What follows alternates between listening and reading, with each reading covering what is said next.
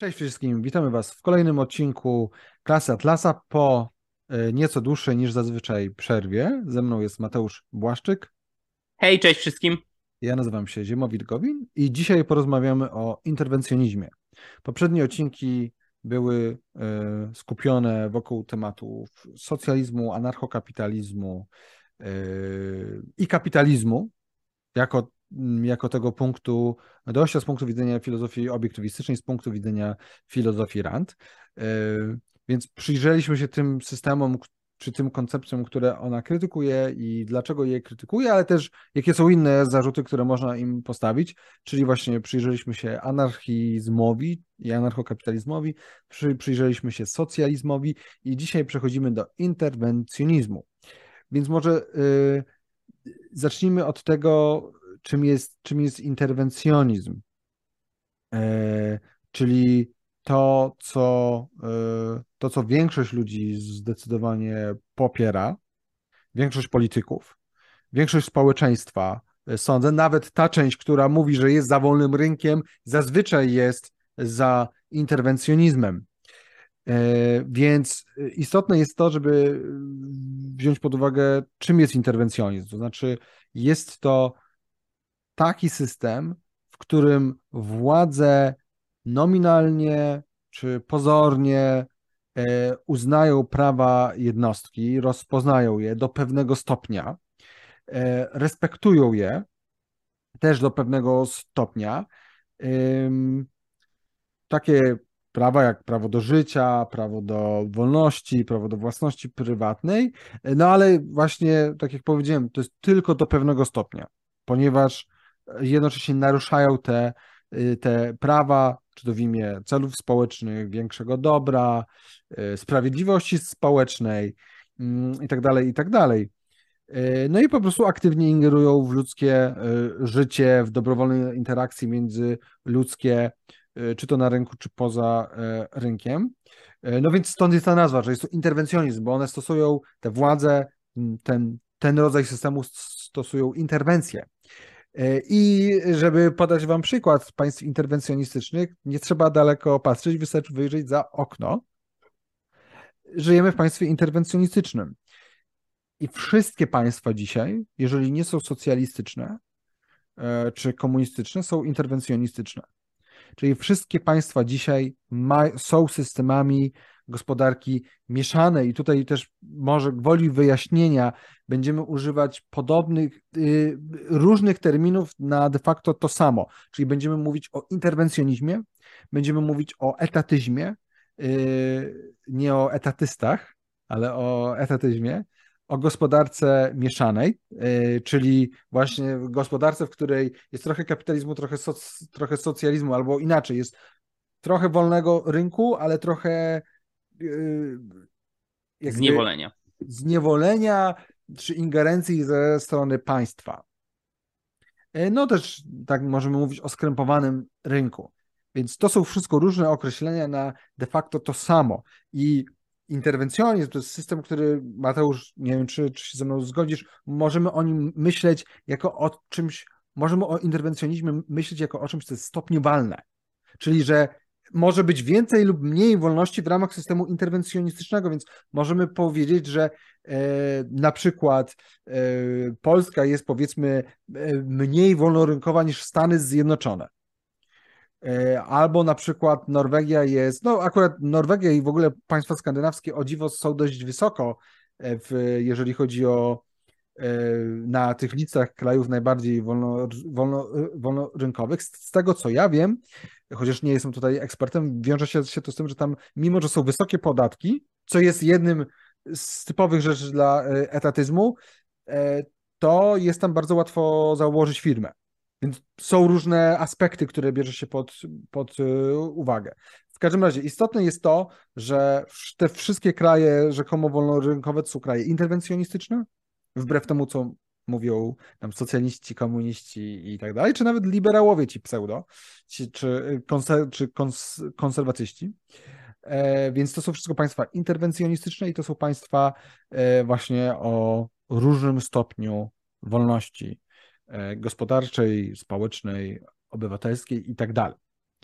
To teraz może przejdźmy do porównania pomiędzy kapitalizmem, socjalizmem a interwencjonizmem. Tak, ja tutaj dorzucę jeszcze do tego, co mówiłeś Ziemowit a propos tej stopniowalności interwencjonizmu, bo to oczy, oczywiście jest prawda.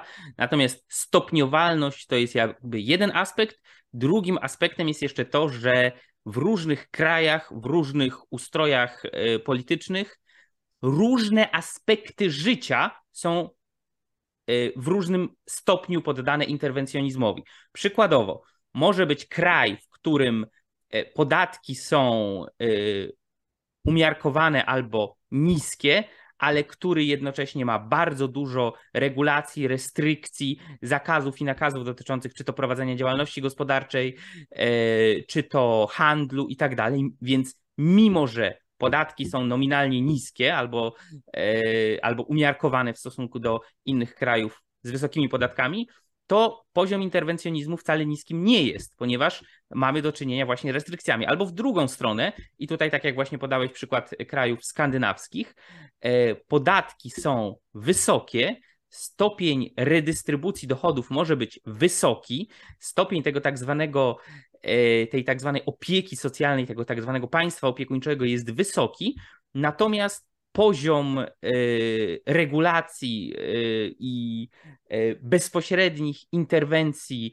w sposób prowadzenia działalności gospodarczej przez indywidualne firmy może być względnie niewielki w porównaniu z innymi krajami. Dlatego na przykład to jest swoją drogą już jako ciekawostka, jest bardzo silnie widziane w krajach, w wielu krajach skandynawskich. Znów, każdy z krajów skandynawskich jest interwencjonistyczny w inny sposób. Norwegia różni się od Szwecji, Szwecja różni się od Danii. To też jest ważne, ale biorąc je jako całość, jako e, zbiór krajów, które są w pewien sposób zbliżone w swoim interwencjonizmie, to jest tam względnie łatwo zacząć interes, zacząć rozkręcać swoją firmę i prowadzić, prowadzić, prowadzić, prowadzić ją do pewnego stopnia i potem zderza się ze ścianą, ponieważ bardzo ciężko jest przebić się z tego poziomu małego czy średniego przedsiębiorstwa do bardzo dużej firmy, więc jest yy, zjawisko właśnie z tych podatków, właśnie z tego, że wchodzisz już w tak wysoki próg podatkowy, że przestaje ci się to opłacać. I dlatego jest bardzo duży, du, bardzo szeroko zakrojone zjawisko tego, że firmy w pewnym momencie szukają sposobów na wyautowanie z krajów skandynawskich. Tam zaczynają, tam się rozwijają, do pewnego stopnia rosną, rosną, rosną, a potem okej, okay, to co by zrobić, żeby się przenieść gdzieś, czy to do raju podatkowego, czy gdzieś. Jeszcze, jeszcze yy, bardziej niż w przypadku innych krajów to jest widoczne. Więc Czyli interwenc... takie te systemy same siebie podskopują, no bo potem tak, tak, nie, tak. Nie, nie płacą podatków i tak dalej. Tak, tak, jak najbardziej. Więc interwencjonizm po pierwsze może być stopniowalny ze względu na jego natężenie, po drugie e, może być rozpatrywany ze względu na aspekty, w które ingeruje, czy bardziej ingeruje w właśnie w podatki i opiekę, e, tak zwaną państwową opiekę społeczną, czy przez restrykcje i regulacje, czy przez ingerowanie w sferę tak zwaną obyczajową i tak dalej, i tak dalej. Wszystko to jest oczywiście powiązane ze sobą, bardzo ciężko jest to rozsupłać, a ponieważ my już jako oglądający i nagrywający klasę Atlasa wiemy, że wszystkie E, przypadki łamania niezbywalnych praw człowieka są niemoralne i są złem i prowadzą do tragicznych skutków, to możemy potępić interwencjonizm ad hoc, e, ale tak czy siak wroga warto znać i warto wiedzieć, jak on wygląda. E, I, i co tak naprawdę motywuje ludzi, którzy propagują takie idee. Więc w przypadku interwencjonizmu, ja bym powiedział, że podstawową różnicą między tym, o czym mówiliśmy w odcinku o kapitalizmie tym, o czym mówiliśmy w odcinku o socjalizmie, a nawet tym, o czym mówiliśmy w odcinku o anarchizmie, jest to, że w tamtych przypadkach, zwłaszcza w przypadku odcinku o kapitalizmie, my nawet mówiliśmy, że co to jest kapitalizm i podawaliśmy kilka e, spojrzeń, spojrzenie bardziej historyczne, spojrzenie bardziej e, takie, że no kapitalizm to jest wszystko, co nie jest stricte socjalistyczne, no i kapitalizm jako ten nieznany ideał. No i właśnie, pełen wolnorynkowy kapitalizm to jest pewien ideał, do którego no, część z nas, na przykład my, y, uważamy, że należy dążyć. Tak samo socjaliści uważają, że socjalizm, pełen, prawdziwy socjalizm, to jest jakiś ideał, do którego należy zmierzać. Tak? Oczywiście jest to ideał nierealizowalny ze względów logicznych i prakseologicznych, ale jest to coś, do czego należy zmierzać. Tak samo anarchiści, którzy uważają, że należy znieść wszelkie, wszelkie e, przejawy istnienia i działalności rządów i państw, też dążą do jakiegoś ideału. I tutaj interwencjonizm różni się od tych trzech elementów, bo interwencjonizm jest dużo bardziej, nazwijmy to sobie, pragmatyczny, a przynajmniej próbuje się przedstawiać w ten sposób e, w swoich założeniach, ponieważ nie ma czegoś takiego jak jeden ideał interwencjonizmu. Nawet nie ma dwóch czy trzech. Każdy interwencjonista będzie miał swoją wizję, gdzie państwo powinno ingerować, a gdzie nie, co powinno zostać poddane e, interwencji ze strony rządu, a co powinno zostać poddane tak zwanemu dyktatowi rynku i tak dalej.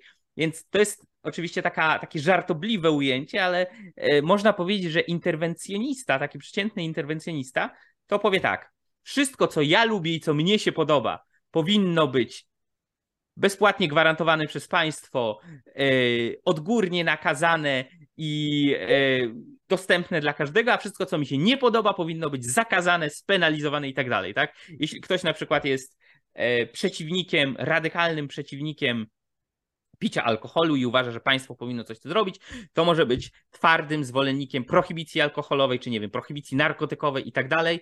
E, jeśli uważa, że e, wielkie korporacje są największym zagrożeniem państwo powinno interweniować, żeby tutaj ograniczyć ich rzekomą wszechwładzę, to może być twardym zwolennikiem E, ustaw antymonopolowych, czy państwowego rozbijania monopolii i tak dalej, i tak dalej, ale jednocześnie uważać, że nie, no ale tak dla małych firm powinny być niskie podatki, albo e, alkohol powinien być zakazany, ale na przykład już e, papierosy nie, bo sam lubi palić papier i tak dalej, i tak dalej. Więc interwencjonizm nie ma swojego jednego ideału, tak jak kapitalizm nieznany ideał, czy dla socjalistów socjalizm, tylko to jest pragmatyczny miszmasz, taka mieszanka różnych upodobań, tak czy inaczej argumentowanych swoich sympatii, antypatii, tego powinno być więcej, tego powinno być mniej i tak dalej. I nie ma tu żadnego klarownego, jasnego celu spójnego dla wszystkich interwencjonistów, prócz tego jednego, że każdy z nich uważa, że tu, tam, siam, owam są sytuacje, są dziedziny gospodarki, są dziedziny ludzkiego życia, w których państwo nie ma wyboru, musi wkroczyć i interweniować. I jeśli kapitalizm uznamy, tak jak mówiliśmy o tym, za ustrój prywatnej własności środków produkcji, czyli tak jak tłumaczyliśmy, y, co to oznacza w praktyce w odcinku o kapitalizmie, oznacza to konieczność rozpoznania i respektowania niezbywalnych praw jednostki i wyrzucenie aktów inicjowania użycia przemocy, y, użycia siły fizycznej poza nawias cywilizowanego społeczeństwa. Więc jeśli to byłby kapitalizm, a socjalizm zdefiniowalibyśmy jako ustrój społecznej własności środków produkcji, czyli tak jak tłumaczyliśmy w odcinku o socjalizmie, de facto jest to totalitarna dyktatura, która z praktycznych, moralnych, praksologicznych wielu innych względów nie jest w stanie zrealizować deklarowanych postulatów tego rzekomego powszechnego dobrobytu społecznego, ale jednak każda próba wdrożenia kończy się totalitaryzmem i dyktaturą, no to to jest kapitalizm, to jest socjalizm, to czym jest ten interwencjonizm, ta niby rzekomo droga pośrodku, ten, ta mieszanka gospodarki wolnorynkowego kapitalizmu i e, etatystycznego socjalizmu. No więc pozwolę sobie zacytować Ludwiga von Misesa z jego yy, dzieła Interwencjonizm. Cytuję.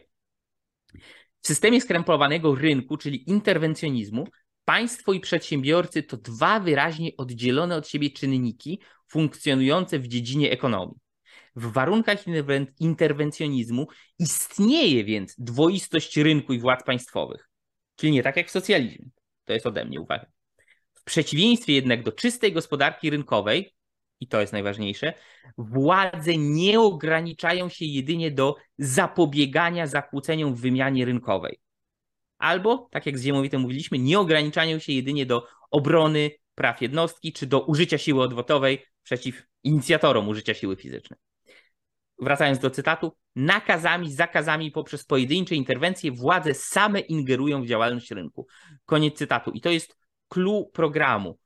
Przyznanie władzom politycznym kompetencji, które dalece wykraczają poza tę ich jedną, jedyną zasadną i e, możliwą do usprawiedliwienia funkcję, czyli obrony niezbywalnych praw jednostki.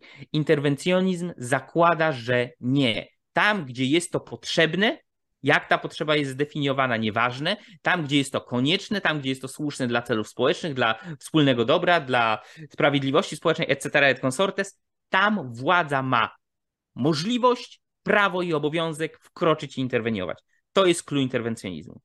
Teraz przyczyny dla takich interwencji mogą być rozmaite. Przyczyny, y, dlaczego należy ingerować w gospodarkę czy życie obywateli, są y, tak różne, jak różni są interwencjoniści. I bardzo często to nie są przyczyny, tylko tak jak mówiliśmy, no to już jest bardziej z psychologicznego punktu widzenia preteksty. Tak, jest to usprawiedliwienie tego, że ktoś chce wykorzystać siłę państwa, żeby zakazać coś, czego nie lubi albo co jest mu nie w smak, nakazać coś, co y, lubi, czego by chciał i tak dalej.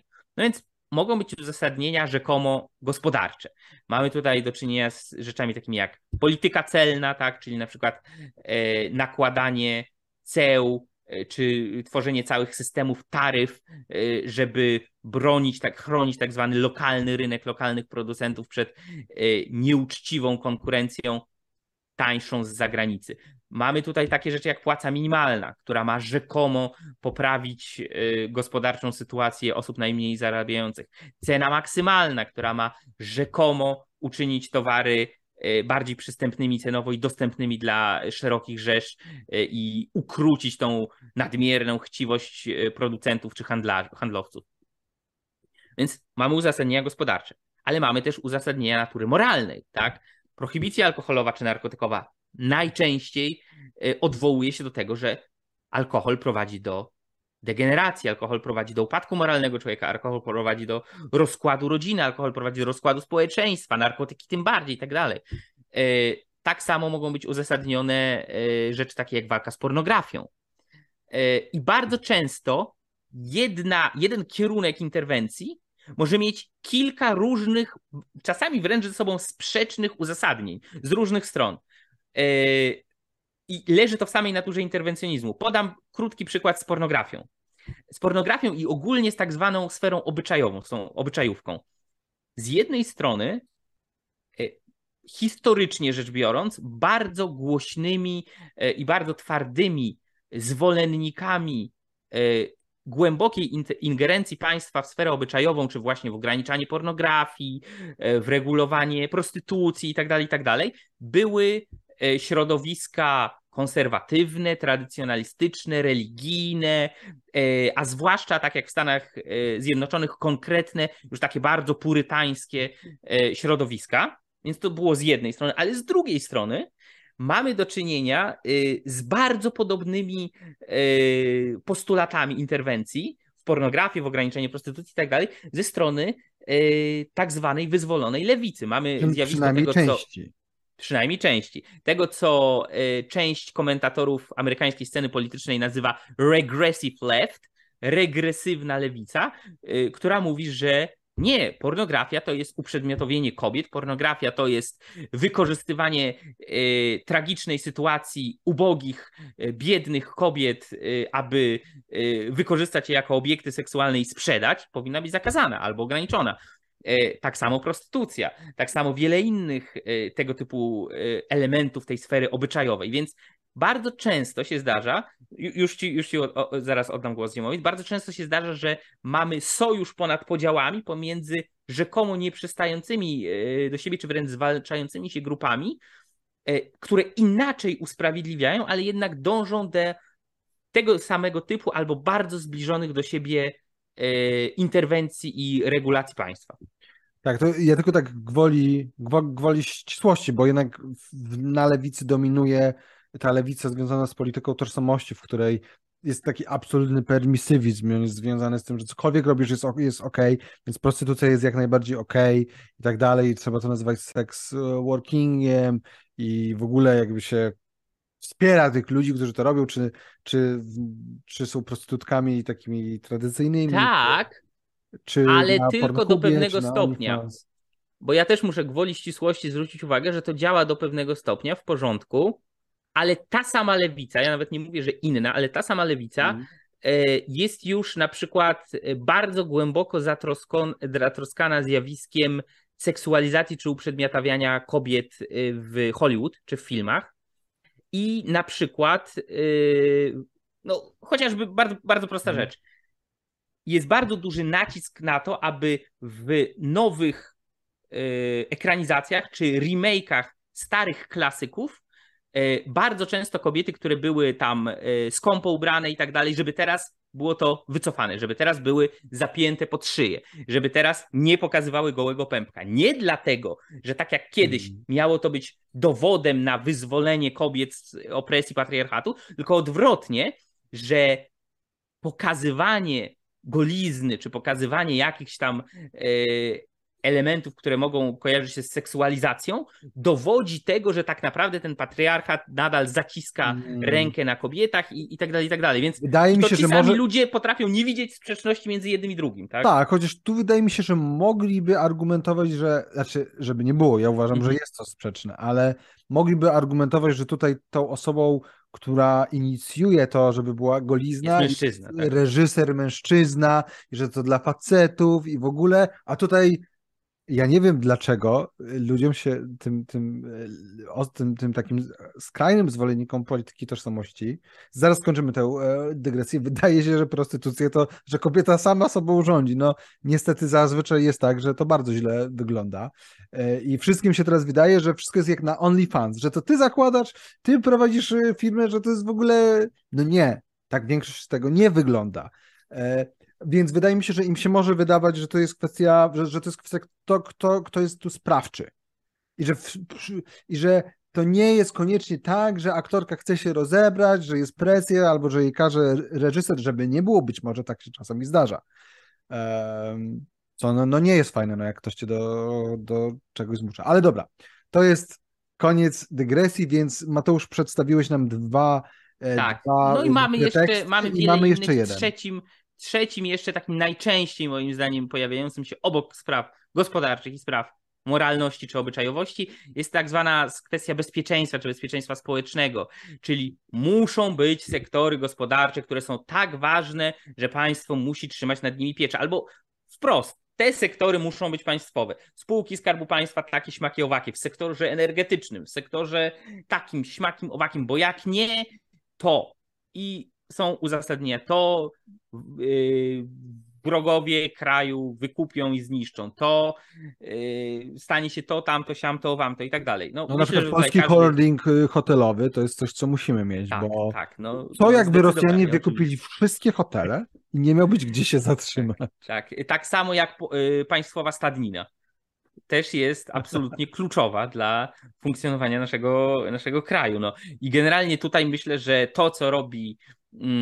Orlen i to, co robi pan Obajtek, są w ogóle najlepsze rzeczy na całym świecie i gdyby nie oni, to, to słuchajcie, to wy byście nadal siedzieli w jaskiniach, bo nie mielibyście ani internetu, ani zupy, ani roweru, ani w ogóle niczego i pewnie byście umarli. Także szanujcie swoich dobroczyńców. Okej, okay, a wracając do. Wra wracając, tego, przechodzimy. Tego, to, co moralne i praktyczne. Właśnie, to wszystko, co Mateusz mówił, związane jest z czymś, co wielokrotnie powtarzaliśmy, że to, co moralne, jest praktyczne. To, co praktyczne, jest, e, jest moralne. I z tego punktu widzenia właśnie krytykowaliśmy pragmatyzm. Interwencjonizm to jest de facto pragmatyzm w praktyce, że tak powiem. Czyli tak, tak, ja prowadzenie polityki bez zasad. Bez zasad, czyli jeszcze tak. raz, zasada to jest nie coś, co przyjmuję, nie wiem, z Biblii albo jako, że ona zlatuje do mnie z nieba i ja ją stosuję choćby nie wiadomo co, tylko myślę o tym, jaka jest, jest rzeczywistość i poprzez to formułuję pewne zasady, które są, e, służą jako wskazówka na długofalowe działanie. E, no i no a pragmatyzm polega na tym, że przyjmuje się, że to, co moralne, nie jest praktyczne zazwyczaj. I tak samo jak w moralności, większość ludzi kojarzy moralność z czymś niepraktycznym, bo większość systemów etycznych, jak nie wszystkie, są niepraktyczne poza e, obiektywizmem. E, natomiast e, tak samo w polityce. Większość ludzi uważa, że w, w ogóle nawet się nie zastanawia, jak moralność ma się do e, polityki. No więc zobaczmy, jak ta zasada. Ej, tylko, tylko jedno dodam, jeśli mogę, bo to jest myślę y, najlepszy moment. I tu, tu jest ta rzekoma dychotomia, że z jednej strony są interwencjoniści, czyli pragmatycy, i to są ci, którzy oni już wyleczyli się z młodzieńczego idealizmu i tak dalej, a z drugiej strony są niepraktyczni idealiści, czyli socjaliści, anarchiści i tak dalej, którzy wierzą w jakiś tam swój ideał i tak dalej.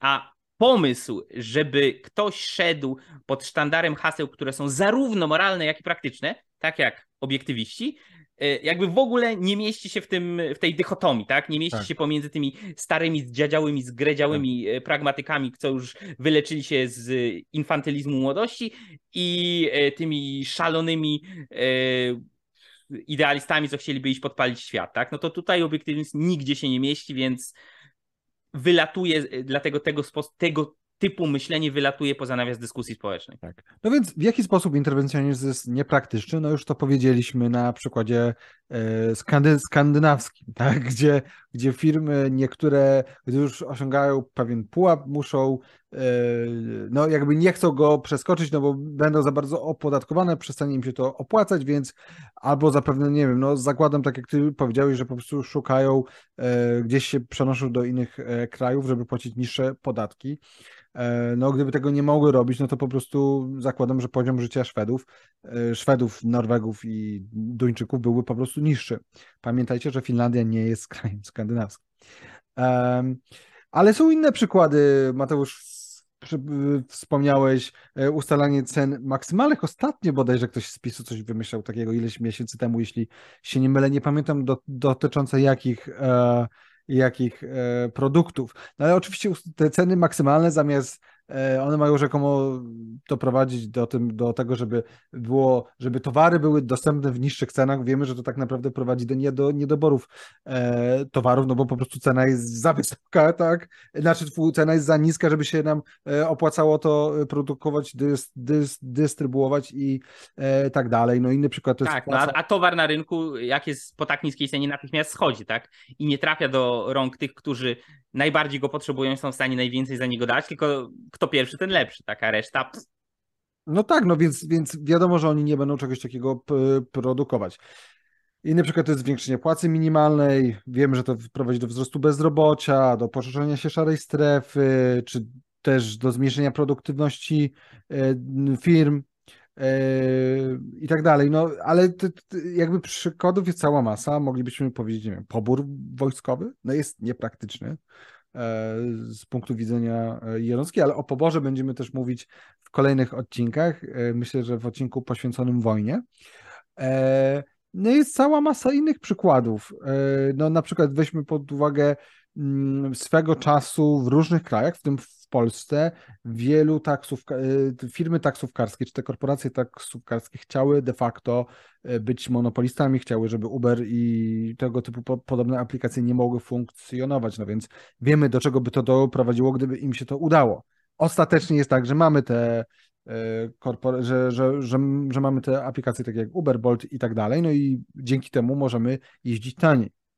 E, ale gdzie nie, gdzie się to udało taksówkarzom i albo Uber, na przykład nie wiem jak w tej chwili, ale przez pewien czas był zdelegalizowany w Londynie, Hmm. E, albo Uber został przymuszony do spełnienia wszystkich e, wygórowanych restrykcji, które spełniają e, inne taksówki, albo nawet więcej, i przestał być opłacalny, przestał być hmm. konkurencyjny. I tak jest na przykład w Nowym Jorku. Ja pamiętam, że byłem w szoku po zamówieniu Ubera w Nowym Jorku, bo to nawet nie, nie, że to były ceny amerykańskie jakieś, tak, w porównaniu z polskimi wyższe, tylko to po prostu, e, no równie dobrze mógłbym złapać tą żółt, tego żółtego taksiarza, co tam sobie jeździ i absolutnie mhm. niczym by to się nie różniło, bo tak bardzo jest uregulowana działalność Ubera, tak, a przynajmniej była wtedy, kiedy byłem, nie wiem jak teraz. Tak. Więc, no i, no i tak. też w ogóle myślę, że jeżeli chodzi o interwencjonizm, e, to Y, warto przyjrzeć się, no, przeczytać Atlasa Zbuntowanego, bo tam widać, jak interwencjonizm działa i to akurat interwencjonizm taki postępujący w stronę socjalizmu, no to tam widzimy, w jaki sposób e, myślę, że to jest najlepsze w ogóle zobrazowanie tego, jak interwencjonizm slash, slash socjalizm działa w praktyce, więc polecamy e, Atlasa Zbuntowanego. No i oczywiście interwencje państwa w gospodarkę są niepraktyczne, E, bo są niemoralne, no a, a, i też są niemoralne. Dlaczego? No bo naruszają prawa jednostki, o tym już mówiliśmy. E, prawo do, do, do dobrowolnych umów międzyludzkich, prawo do tego, żebym mógł prowadzić firmę tak jak ja chcę, że nie muszę mieć żadnych papierów od jakiegoś urzędnika, że na przykład muszę zrobić specjalny egzamin państwowy, żeby na przykład zostać, nie wiem, prawnikiem, albo żeby zrobić, no w Stanach na przykład y, chyba dekorator wnętrz nie może bez jakiegoś tam papierka, nawet nie wiem, czy nie musi mieć studiów. Jest cała masa takich obostrzeń, zakazów, nakazów, to są wszystko, y, no poczynając od nakazu płacenia podatków ale nawet jakby ten podatek był, no oczywiście zazwyczaj w interwencjonizmie dochodzi do zwiększania podatków, czy do nowych e, podatków, tak jak mamy teraz podatek od cukru zwiększony i tak dalej, rzekomo, bo notabene otyłe e, dzieci, w kogo to uderza, oczywiście w biednych i w klasę średnią, no bo bogatemu to za dużo nie zmieni, tak, może tam troszkę i tak dalej. E, no więc są, więc są niepraktyczne i są niemoralne. To teraz Mateusz, jak to jest, że w, mówi się o y, ochronie praw człowieka poprzez tak naprawdę naruszanie praw człowieka czy praw y, jednostki? No tak, no to moim zdaniem to wynika bezpośrednio z tego, o czym mówiłeś, kiedy wspomniałeś o pragmatyzmie interwencjonistów, czyli tego, że tak naprawdę teoretycznie jakieś mniej lub bardziej zdefiniowane, mniej lub bardziej precyzyjnie określone, zazwyczaj mniej, e, prawa jednostki istnieją i przysługują człowiekowi. Mm, natomiast tyle, tak? Nie jest to, e, nie jest to zwornik całej idei ustroju społecznego, nie jest to coś, e, względem czego wszystkie pomysły polityczne są testowane i sprawdzane. Czy to nie narusza praw jednostki, czy to broni niezbywalnych praw człowieka i tak dalej. Nie. E, jest to coś, co jak trzeba, to można zawiesić, ograniczyć, e, w ten czy inny sposób naruszyć, ponieważ istnieje coś ponad te prawa jednostki, w domyśle, ponieważ istnieje coś ponad jednostkę, istnieje coś ważniejszego niż pojedynczy człowiek. I teraz czym jest to coś, to różni się tak, jak się różnią interwencjoniści. Y, dobro wspólne, sprawiedliwość społeczna, wyższe, większe cele, yy, mogą być uzasadnienia natury yy, religijnej, natury tradycjonalistycznej, natury yy, postępu społecznego, natury wyrównywania nierówności i tak dalej. Każdy z tych elementów w oczach tego czy innego interwencjonisty jest czymś, co uzasadnia, usprawiedliwia i wymaga wręcz naruszania praw jednostki e, poprzez rządowe interwencje. No Więc... tak, i tutaj mamy bardzo dobry Tyle. przykład.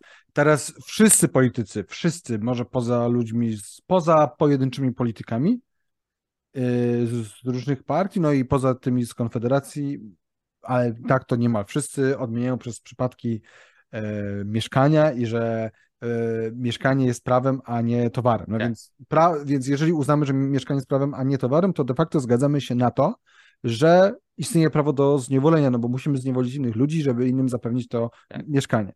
No dobra, to Mateusz, powiedzmy może, jest coś takiego jak równia pochyła. Tak. I gładko możemy do tego punktu przejść właśnie od tego, co powiedziałeś o mieszkaniach. Kiedyś był to mieszkanie prawem, a nie towarem, był to postulat dalekiej, radykalnej lewicy, zdeklarowanych socjalistów. Później został przyjęty przez umiarkowaną centrolewicę socjaldemokratów. W tej chwili yy, głosi to otwarcie Donald Tusk, człowiek, który podpisał się pod książką Idee gdańskiego liberalizmu swego czasu. I to postępuje, postępuje, postępuje. Na tym polega yy, założenie równi pochyłej, czyli że jak dać mu palec, to rękę urwie, tak? Czyli że są pewne tendencje, w które jak już raz się wejdzie w te kolejny, to one będą postępować. Część osób mówi, i czasami jest to zasadne, że jest to błąd logiczny, że to y, idea y, slippery slope jest y, błędem, bo życie tak nie działa. I podają, można to taki przykład podać, nie wiem. Jeśli uwolnimy, załóżmy, że jesteśmy w połowie XIX wieku w Stanach Zjednoczonych. Jeśli uwolnimy wszystkich czarnoskórych niewolników, tak, i zrobimy pełną abolicję, no to co będzie następnym krokiem? Nadanie im praw obywatelskich, głosowania. Co będzie następnym krokiem? Potem to oni będą mieli prawo nas zniewalać. Co będzie następnym krokiem? Nadamy prawa zwierzętom. Co... No i to jest rzeczywiście błędne myślenie w kategoriach równi pochyłej. Natomiast z faktu, że można to wykorzystać do tak e, irracjonalnych e, porównań, nie wynika, że równia pochyła w politycznej praktyce, zwłaszcza właśnie w pragmatyzmie, zwłaszcza w interwencjonizmie, gdzie za nic ma się wszelkie twarde zasady, twarde pryncypia, że rzeczywiście ta równia pochyła istnieje.